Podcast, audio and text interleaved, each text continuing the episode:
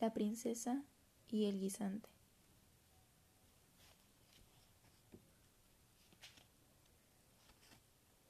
En aquellos viejos tiempos, además de duendes, de hadas, de brujas y hechiceras, había muchísimas más princesas de las que hay ahora. Pero no todas eran verdaderas princesas y, Sucedía con gran frecuencia que los príncipes se llevaban un buen chasco a los pocos días de casarse con una joven que, de princesa, no tenía más que el nombre. Como la mayor desgracia para un príncipe era casarse con una falsa princesa, el príncipe de esta historia comenzó a buscar esposa por todos los países del mundo pero por más que buscó y buscó, no encontró ninguna y regresó al palacio. Una noche, mientras cenaba con sus padres, estalló una terrible tormenta. La lluvia caía cántaros y el cielo parecía que iba a romperse con tanto trueno y relámpago. En medio de aquel espanto, llamaron a la puerta. La anciana reina acudió así a abrir y se encontró frente a una joven de deslumbrante belleza con las ropas empapadas.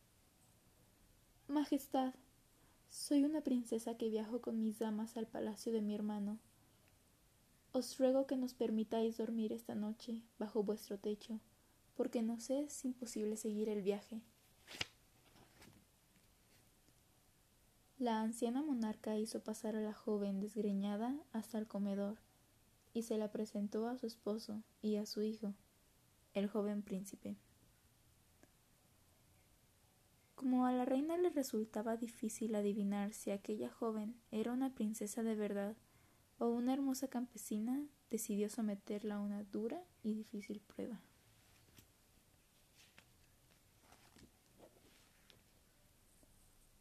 Mientras el rey y el príncipe atendían a la joven para que se secara junto al fuego de la chimenea, la reina se dirigió al cuarto de los huéspedes acompañada de dos criadas.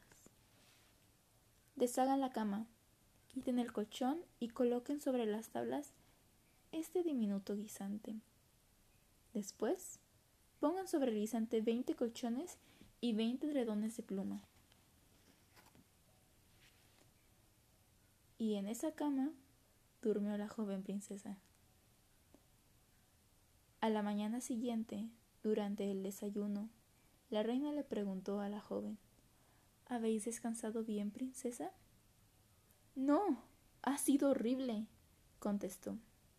Apenas sí he podido pegar el ojo en toda la noche. En la cama había un objeto tan duro que tengo el cuerpo lleno de moretones.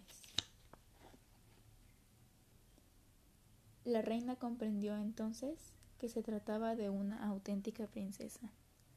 Nadie, sino una princesa de verdad, puede tener la piel tan delicada como para notar un guisante a través de veinte colchones y veinte dredones. Además de ser una verdadera princesa, la joven era increíblemente bella. Así que el príncipe le pidió que fuera su esposa. Cuentan las crónicas que el guisante acabó en el Museo del Palacio, dentro de una caja de cristal, pues aquel guisante tenía para la princesa mayor valor que la más valiosa de las joyas, pues gracias a él encontró el mejor esposo del mundo.